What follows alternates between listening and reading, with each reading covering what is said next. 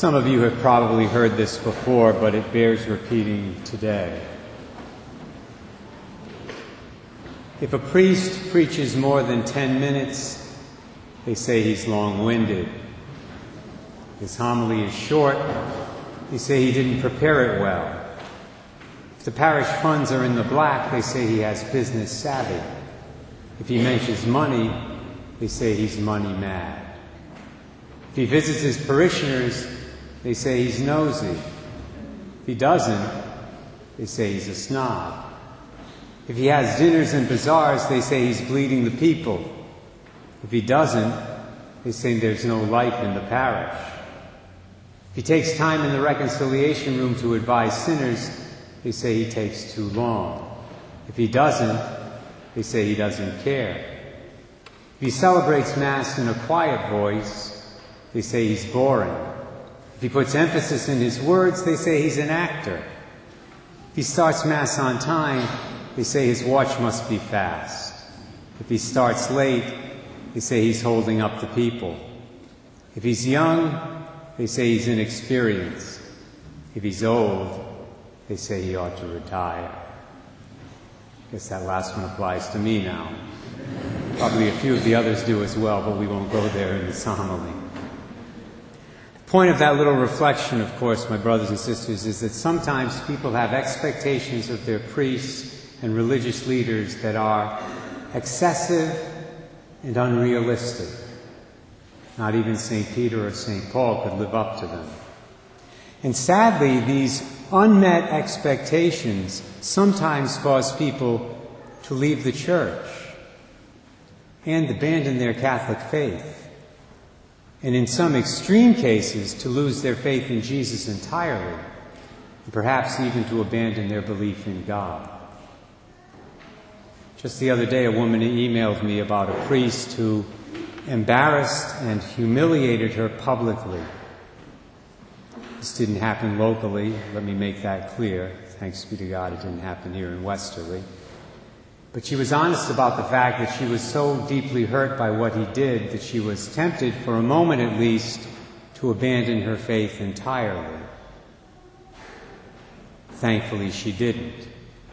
But others have in similar circumstances. The problem of religious leaders who don't practice what they preach is nothing new, and it's not peculiar to the Catholic Church in 2017. Every religious group has experienced it, including the Jews of the first century, as Jesus makes clear in this gospel text we just heard from Matthew 23. Our Lord says there, The scribes and the Pharisees have taken their seat on the chair of Moses.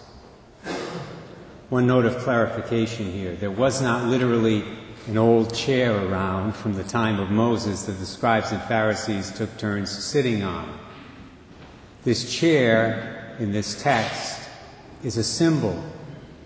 It's a symbol of authority, a symbol of the legitimate authority that the scribes and Pharisees had in the Jewish community at the time. Now, we employ the very same symbolism in the Catholic Church today when we use the word cathedral to describe the principal church of the diocese. Our cathedral, of course, is in Providence, the Cathedral of Saints Peter and Paul. It's a beautiful church. I hope you've been there at least once. If not, make a special trip. It's well worth it. The English word cathedral comes from the Latin word cathedra, which means literally seat. A cathedral, therefore, is the place where the bishop has his seat which is literally a chair, the big presidential chair in the middle of the sanctuary, which only he is allowed to sit in during Mass. Are you aware of that? Only the bishop is allowed to occupy that chair. If I or any other priest celebrates a Mass in the cathedral, we have to sit in another chair. Because only the diocesan bishop possesses the authority that the cathedra, the big chair, symbolizes. The scribes and the Pharisees taught the people the Mosaic law. So, in a certain sense, they possessed the authority of Moses among the first century Jewish community. They had that legitimate authority. So, Jesus tells his disciples, because of that, You must obey them. The scribes and the Pharisees have taken their seat on the chair of Moses. Therefore, do and observe all things whatsoever they tell you. But do not follow their example. They preach, but they do not practice. I think Jesus would say something similar to us today when we encounter an uncharitable priest or bishop or deacon, like that woman did whom I mentioned earlier in my homily. He'd say, Yes, you must obey them when they tell you to live the gospel, but don't do the things they do. This is a very important message for all of you to take to heart because God does not want your faith damaged or destroyed by an unpleasant encounter with Father Pharisee or when your parish priest falls short in some way and doesn't meet your expectations. And it can be destroyed in such circumstances, as I said earlier, especially if your expectations are excessive and unrealistic. Which leads to a very interesting question. What should you expect of your priests? What are some realistic expectations you should have of your clergy? Here are a few of them that I think you should have. I wrote these down the other day.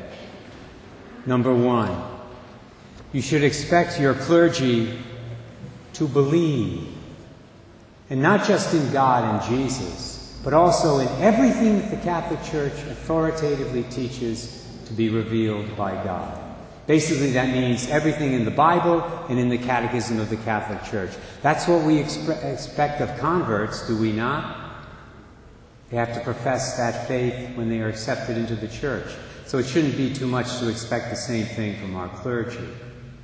You should also expect your priests and deacons and bishops to teach those doctrines that are in the Catechism and not their own personal opinions to their congregations.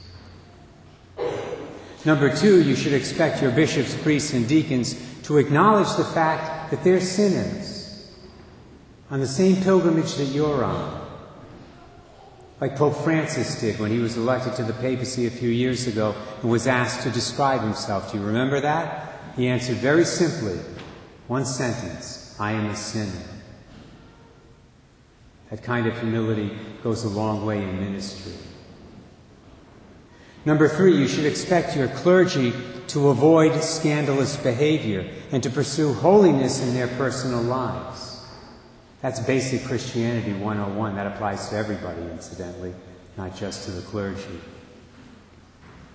Number four, you should expect your clergy to be obedient to the authorities that God has placed over them, especially their bishops. Some priests, unfortunately, are not obedient to their bishops, and yet those same priests expect their parishioners to be obedient to them. That's wrong. That's way out of order. Number five, you should expect your bishops, priests, and deacons to have the courage to address the hard issues of the day, like abortion and euthanasia and so called gay marriage. In other words, you should expect them not to be spiritual wimps. Number six, you should expect them to avoid opulence and materialism. Number seven, you should expect them to live simple, detached lives. Number eight, you should expect them to care about the poor and those in need.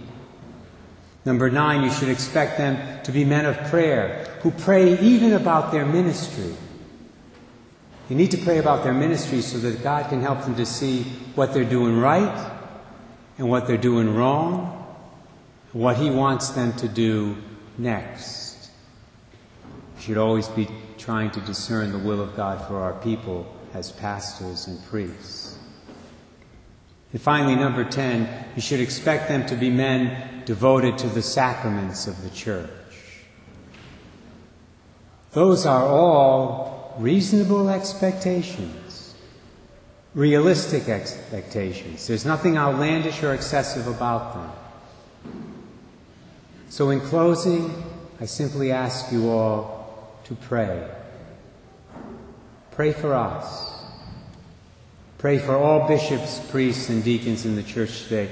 Pray that we will meet or exceed all of these expectations in everything that we do.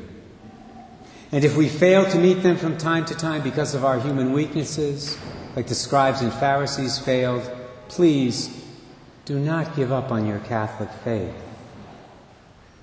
And certainly don't stop praying for us because that's precisely when we need your prayers the most.